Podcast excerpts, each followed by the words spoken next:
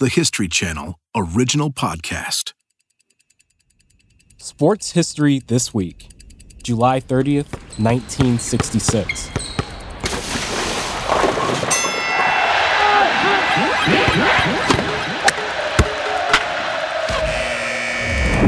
I'm Kalen Jones.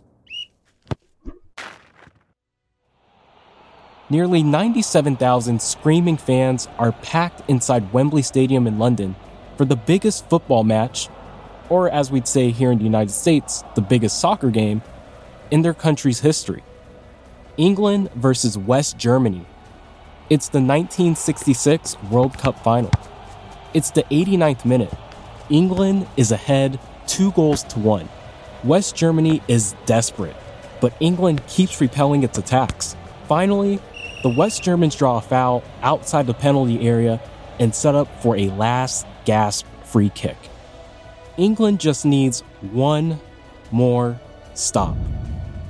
The Three Lions are mere seconds away from winning their first ever World Cup on their own soil, no less. The anxious home crowd can taste it. And then. One minute to go, just 60 seconds. Every Englishman coming back, every German going forward. It's Emmerich coming in. And he's... Oh, yes, it must do! They have done! Weber has scored in the last seconds! West Germany's Siggi Held drives a shot toward goal, but the ball spills toward the far post to the feet of Wolfgang Weber, who scores in the 90th minute, sending the match into extra time. Half of the Wembley crowd is delirious, the other half, despondent. It was, if you can imagine, the whole country thinks they've won the World Cup, and then in the last kick of the game, really, they, they lose it. The players on both sides are exhausted, mentally and physically. Substitutions at this time are not allowed in World Cup finals except for injuries. So the players are aware of facing another 30 minutes of grueling play with everything on the line.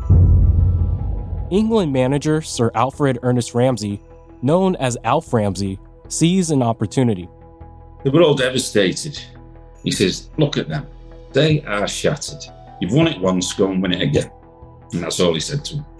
And to be honest, the rest is history.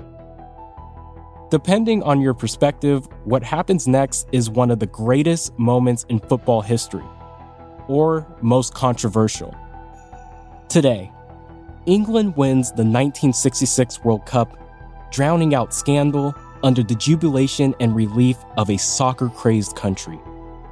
How did England conquer the world with the weight of a nation's expectations on its shoulders? And what is the legacy of this English team, which hasn't won since?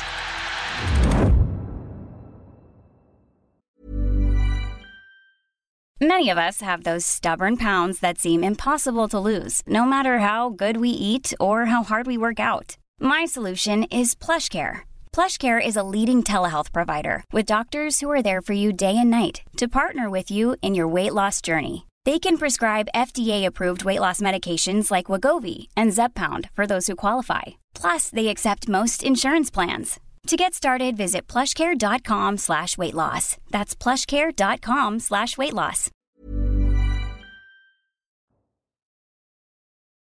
The English Premier League is comprised of the top 20 clubs in the United Kingdom. But each year, the teams that finish in the bottom three face relegation, meaning they are sent down to a lower division. Meanwhile, the top three finishers in the second division, called the English Championship, get promoted up to the Premier League. Promotion and relegation, a constant adjustment at the start of each season, is a key component of the English football pyramid, which includes more than 100 leagues and thousands of teams. This whole process can frankly sound insane to an American sports fan. Imagine the New York Yankees having one bad season and instead of potentially being rewarded with the MLB draft's number one pick, suddenly find themselves playing against AAA teams in 5,000 seat stadiums. Or imagine the University of Alabama football team winning the national championship, then joining the NFL the following year. But that's how English football works. Even a mediocre team filled with amateurs can dream that if they keep winning, they too could one day compete against the Liverpools and Manchester Uniteds of the top flight. That is exactly what Alf Ramsey has in mind when he takes over as manager for 3rd Division Ipswich Town in 1955. Ramsey leads Ipswich to a Division 3 title in 1957, earning promotion to Division 2.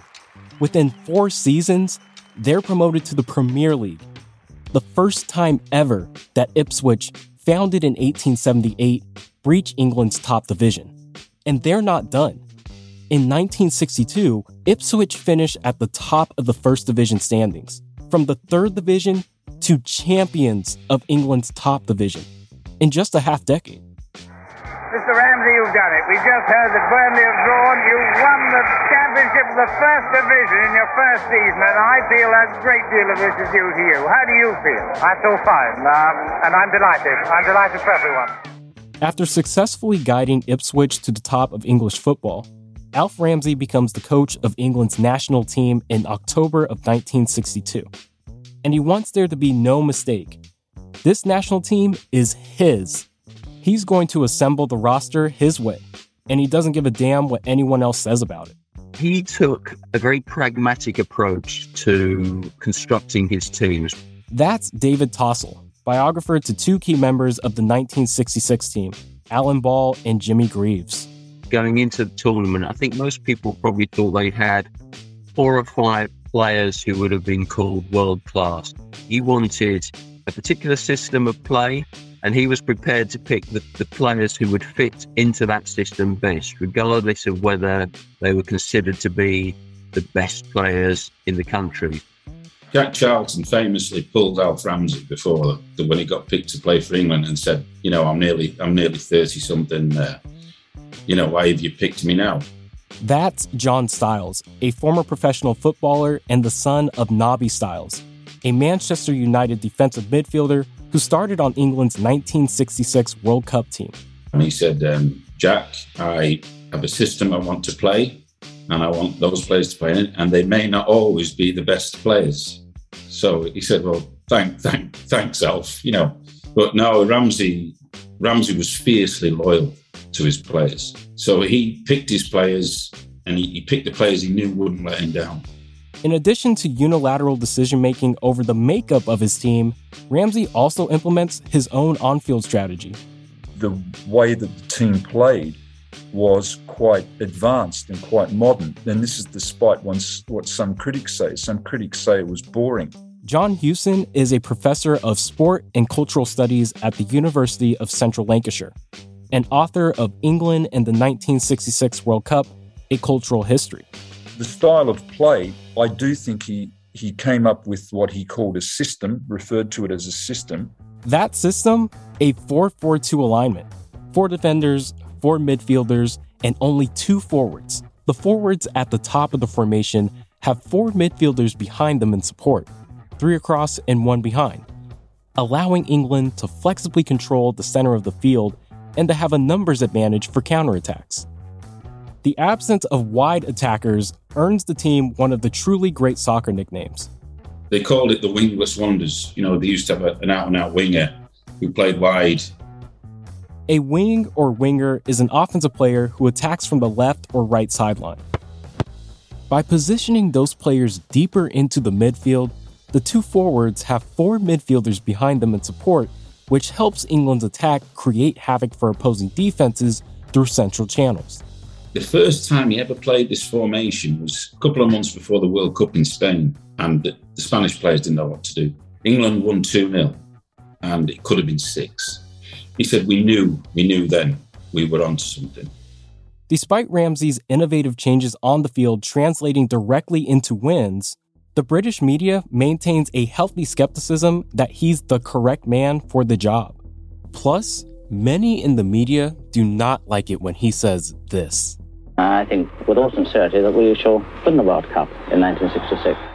In England, it's not like in, in America, perhaps, where everybody likes people to, you know, be bold and say what you think. In England, you say something like that, you're you're going to get nobody likes a big head and all that sort of thing. But Alf, Alf was being really honest. He really thought that England would win the World Cup. You know, Ramsey was convinced he could win it. I don't think he ever really had a doubt. Declarations and predictions aside, the expectations for this team are extremely high. At this point, England has played in four World Cups and never made it past the quarterfinals. But this year is going to be different. England has a new coach, a new approach, and above all, they're on their own home turf. Despite the first World Cup being played in 1930, the 1966 tournament is the first held in England, the birthplace of soccer. On July 11th, England is set to take on Uruguay in the first match of the tournament. Over 87,000 fans fill Wembley Stadium for its opening ceremonies.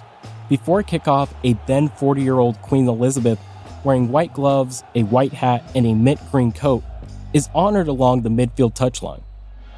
I welcome all our visitors and feel sure that we shall be seeing some fine football.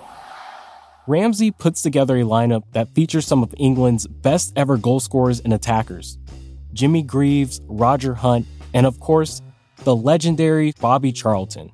Bobby Charlton was just incredible. Incredible player, incredible attitude, strong, fast, could shoot with both feet. And he was a one off. I don't think there's ever been another player really like Bobby Charlton who plays the way he did. Charlton is one of the greatest players the world's ever seen. The clock strikes 7:30 p.m. local when England, dressed in white tops and dark blue shorts, kick a white leather ball to start the competition. For all of England's offensive stars, the match is a defensive battle. England musters a few scoring chances, but Uruguay packs its box full of defenders. Uruguayan goalkeeper Ladislao Mazurkiewicz makes several clutch saves to preserve a nil-nil draw. It's the first time England is held scoreless in Wembley since 1938. Uh, they couldn't score, so it was a draw. England got loads of stick, loads of stick off the press. Every, you know, Ramsey's this and Ramsey's that. After such a disappointing result in the opener, some coaches might yell and scream at their players, or spend the whole day watching film or hold a focused practice. Alf Ramsey goes in a different direction. Alf took them all for a day out. He took them, I think it was Pinewood Studios. So they all they all went and had a good drink and had a good laugh. Um, they met Sean Connery was there, Yul Brynner was there, the great Yul Brynner. And my dad says one of the greatest honours in his life was that he had a wee next to Yul Brynner in the toilet. And he said it. He said it was just a great day out. And Alf, Alf basically wanted to take all this pressure off him. Alf, Alf just looked after the lads. The decision pays off. Just four days later, England dominates Mexico, winning 2 0. Ramsey starts Stiles again versus France, and England wins again, 2 0. England has now comfortably advanced through the knockout stage, and Alf Ramsey still hasn't even deployed his secret weapon, the unorthodox 4 4 2 formation. The next time he unveiled that formation wasn't until the quarter final against Argentina. Nobody really got it until it was too late. Alf Ramsey finally deploys his 4 4 2 alignment, hoping for an advantage. Instead, England gains a numbers advantage during the first half when Argentine midfielder Antonio Ratin, his squad's captain, approaches German referee Rudolf Kreitlein and either demands or requests a translator to explain what he feels are one sided calls in favor of the English hosts. Kreitlein will hear none of it. He gives Ratin a red card, kicking him out of the match. Ratin would later say, I saw that all of his decisions favored England corners, fouls, he even invented handballs. As Ratin leaves the pitch, he angrily twists an English themed corner flag in frustration, drawing ridicule from fans some of whom throw full beer cans at him. Argentina plays the remainder of the match with only 10 men, but proves stubborn. England finally breaks through in the 78th minute when Geoff Hurst heads in across to score the match's lone goal. Some will refer to the defeat as El Robo del Siglo, the robbery of the century. Things are looking up for England through four matches, it still hasn't allowed a single goal. But the road won't get any easier. Awaiting the host is Portugal, who's already eliminated the vaunted Brazil team that won the previous two World Cups. And while the controversy of the Three Lions quarterfinal victory blows over, controversy will soon cross their path again.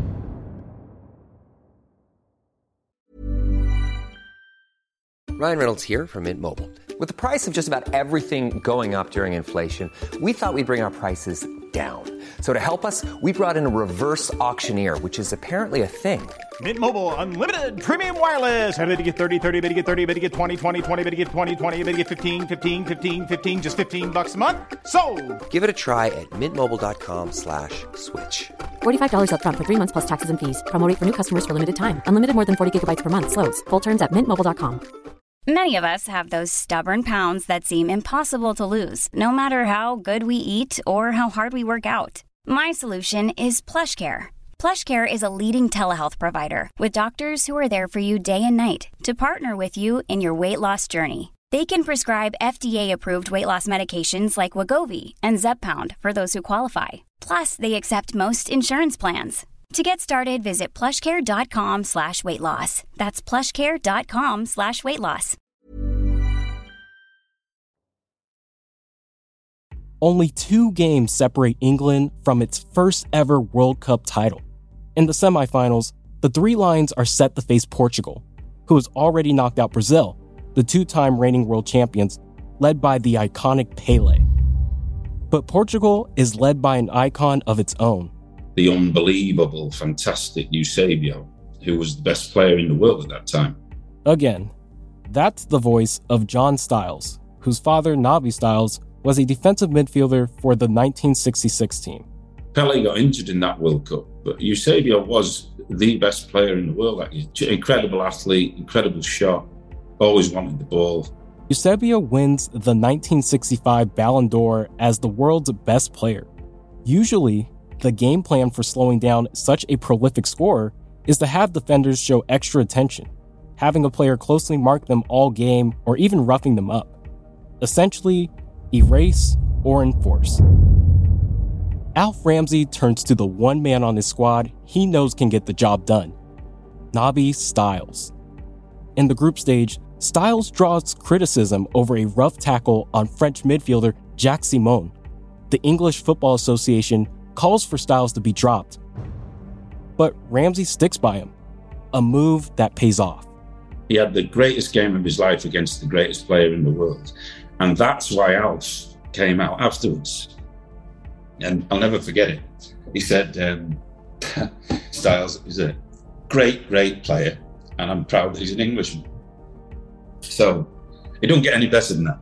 Alf would pick the players who he knew wouldn't let him down, and my dad would never let him down. He'd have gone through a brick wall for him.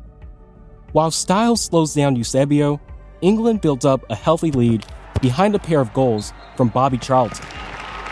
Eusebio scores a penalty kick in the 83rd minute, but England prevails 2 to 1.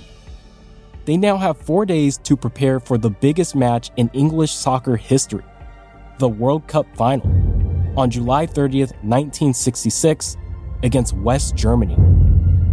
And just as he does after the opening match against Uruguay, Alf Ramsey takes the team on a field trip to the Hendon Hall Hotel Bar, a northwest London venue located in a brick building four and a half miles north of Wembley. Ramsey gets them all together. And he said to them, Gentlemen, he said, Tonight, you may have one pint of beer or lager before you go to bed. Because on Saturday, we're going to win the World Cup. And once we win it, I will make sure you're permanently, well, the word was pissed, you might have to cut that out. He says, I will make sure you are going to have a proper good drink on because we are going to win the World Cup. Despite the light-hearted team bonding, Ramsey still has the complicated task of setting his lineup for the final. The toughest decision whether to play star forward Jimmy Greaves. In the group stage against France, a cleat gashes his leg and requires 14 stitches. Greaves sits on the bench for the quarterfinal and semifinal matches, but he's deemed medically fit to play in the final against West Germany. Ramsey then was faced with this dilemma of sorts as to bring this virtuoso star player back into the team or leave the team as it was with the guys who'd taken him to the final. And these guys who were regarded as strong, physically capable guys had done a great job, but do you leave the star player out when he's ready to come back? I think most of the journalists writing about football were were banging on the door for Greaves to come back in, and Ramsey kept the door shut and went with uh, Hurst and Hunt as the forwards, and Greaves was left out. Right, right, and I mean, making those types of decisions is that what made Ramsey such a great coach? You know, not mm. giving in the pressure and stuff like that. Yeah, I think so. I think that's a good point. Yes, I do. It was just unthinkable. It would be like thinking that you know the New England Patriots would leave Tom Brady out of one of their Super Bowls, and you know even though he was their best player, it's it's just not something that anyone could comprehend. Match day arrives. The entire gaze of the world is on Wembley Stadium. Over 400 million people around the globe tune in on TV. Ahead of the match, it rains. An eerie, dramatic mist settles over the venue. And 11 Englishmen dressed in scarlet red jerseys, bearing white numbers on their backs, the three lions crest on their chests, and the weight of an entire nation's dreams on their shoulders, march out the tunnel. Fans from both sides chant and sing for their countries. The rain has stopped. The excitement is intense. The ground in many places is soft, but the 1966 World Cup final is underway. Once again, Ramsey lines England up in a 4 4 2. But West Germany strikes first, opening the scoring in the 12th minute when Helmut Haller intercepts an attempted clearance and slots it into the back of the net. Who is the better? To Haller, a goal! West Germany have scored! 12 minutes gone. Helmut Haller has put West Germany in the lead. Just seven minutes later, English team captain Bobby Moore is fouled, leading to a free kick. But rather than taking his time and trying to execute a set play, Moore quickly places the ball down, takes two steps, and. Oh, the free kick.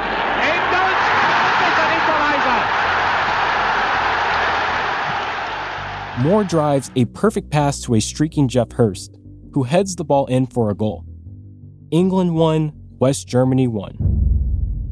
England finally pulls ahead in the 78th minute when Martin Peters follows up Geoff Hurst's deflected shot and puts home a textbook volley from point blank range. What a chance!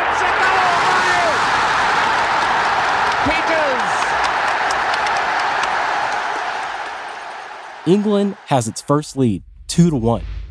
A one goal difference with under 10 minutes to play is not necessarily a death sentence in football, but it certainly feels that way.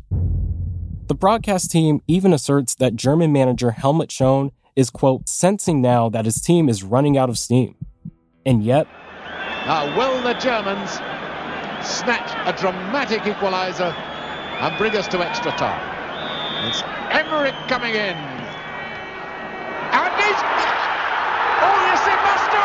They have done! Weber has scored in the last seconds! West Germany ties it up. Into extra time we go. The tired, frustrated English players gather around Ramsey during the break. I think they gave them oranges to suck on and no water. I mean, it was really hot that day.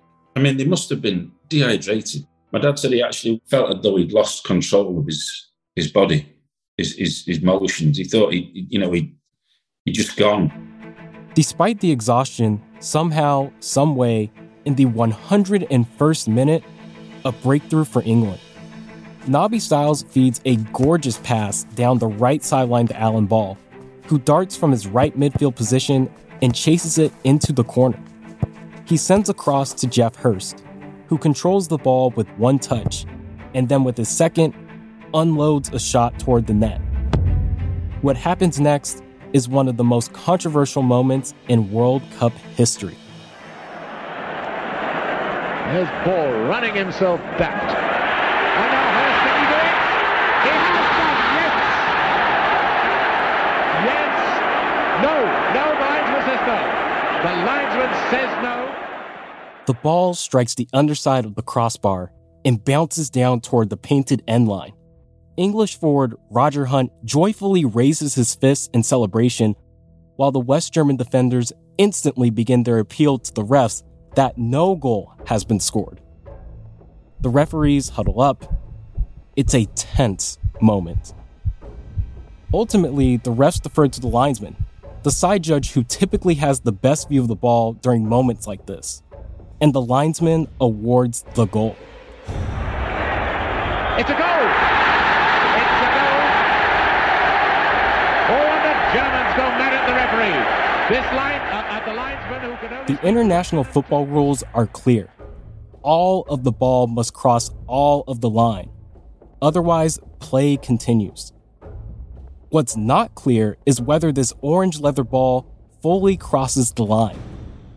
Even with the assistance of modern technology, slow motion replays, and the benefit of frame by frame analysis, it's still basically impossible to tell definitively whether the goal should have been allowed.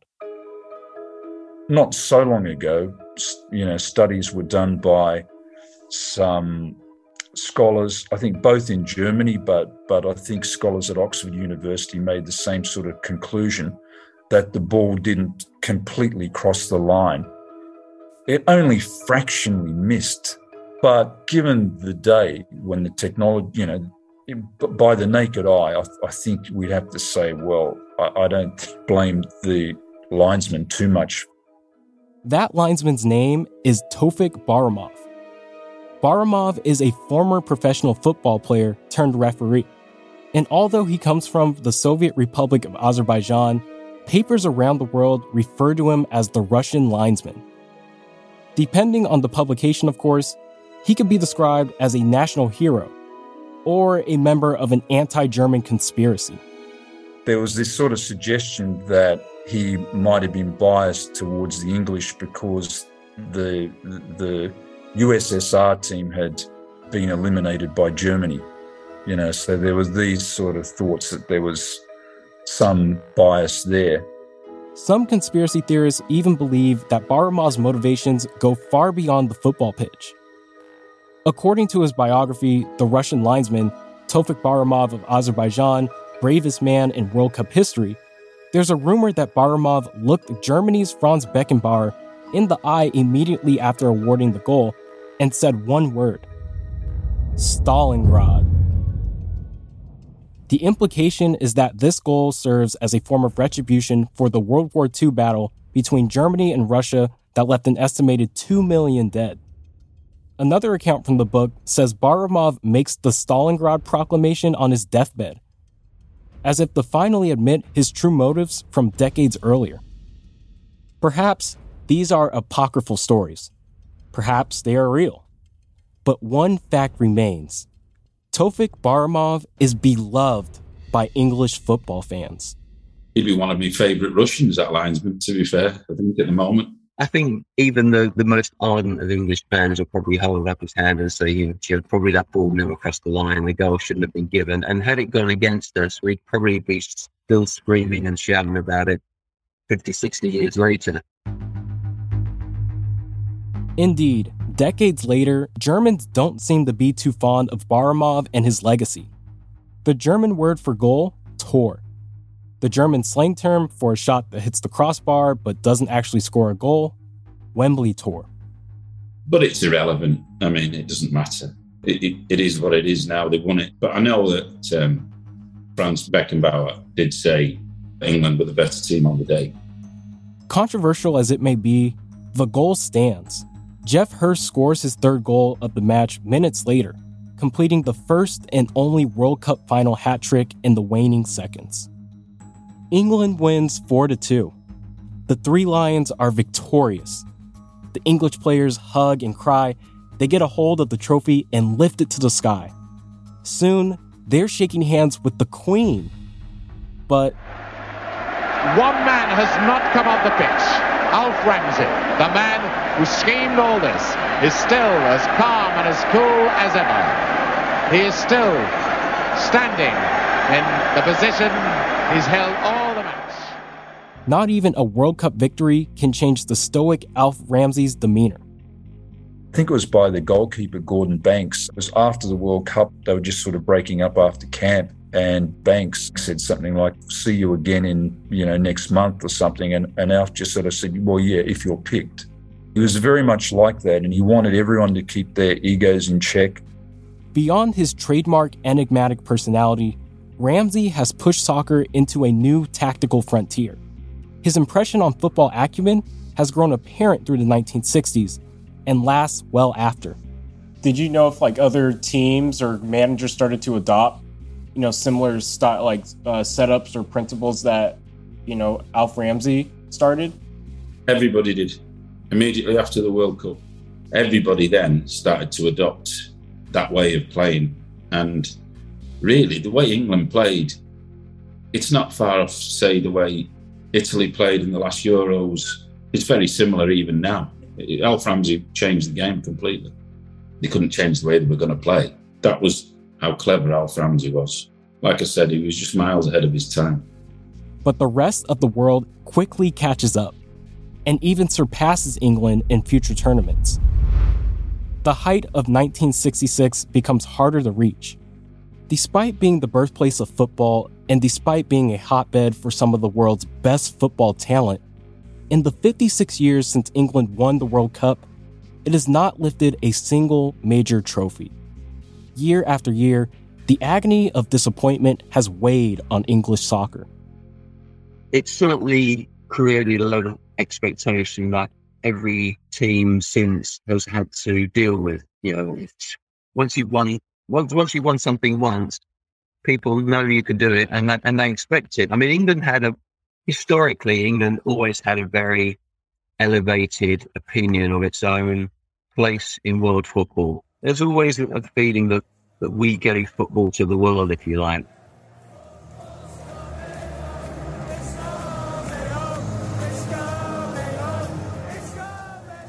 Perhaps one day, England will finally replace heartbreak and disappointment with the ecstasy of conquering world football. Until then, the 1966 triumph remains the height of English football and one of the most memorable runs in the history of the sport. It played out in a way that it always became a bit of a sort of Hollywood film script. What, the one thing I always wonder is what would have happened had England held on to their 2 1 lead at the end of 90 minutes? It would, it would still have been a great achievement. It would have been revered and, and, I'm sure we would still be talking about it now, but it wouldn't have had that quite that same air of romance that it now has because that the whole sort of myth and legacy of England winning the World Cup in '66.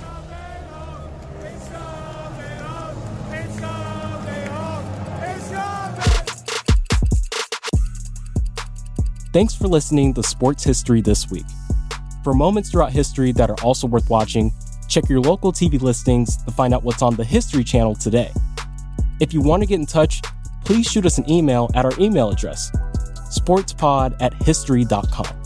Special thanks to our guests, John Stiles, son of English soccer hero Nobby Stiles, John Hughson, professor of sport and cultural studies at the University of Central Lancashire and author of England and the 1966 World Cup, A Cultural History, and David Tossell, author of Natural, The Jimmy Greaves Story, and Alan Ball, The Man in White Boots.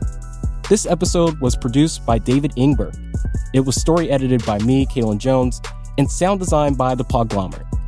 Sports History This Week is also produced by Cooper McKim. Our senior producer is Ben Dickstein. Our associate producer is Emma Fredericks. Our supervising producer is McKamey Lynn, and our executive producer is Jesse Katz. Don't forget to subscribe, rate, and review Sports History This Week, wherever you get your podcasts. And we'll see you next week.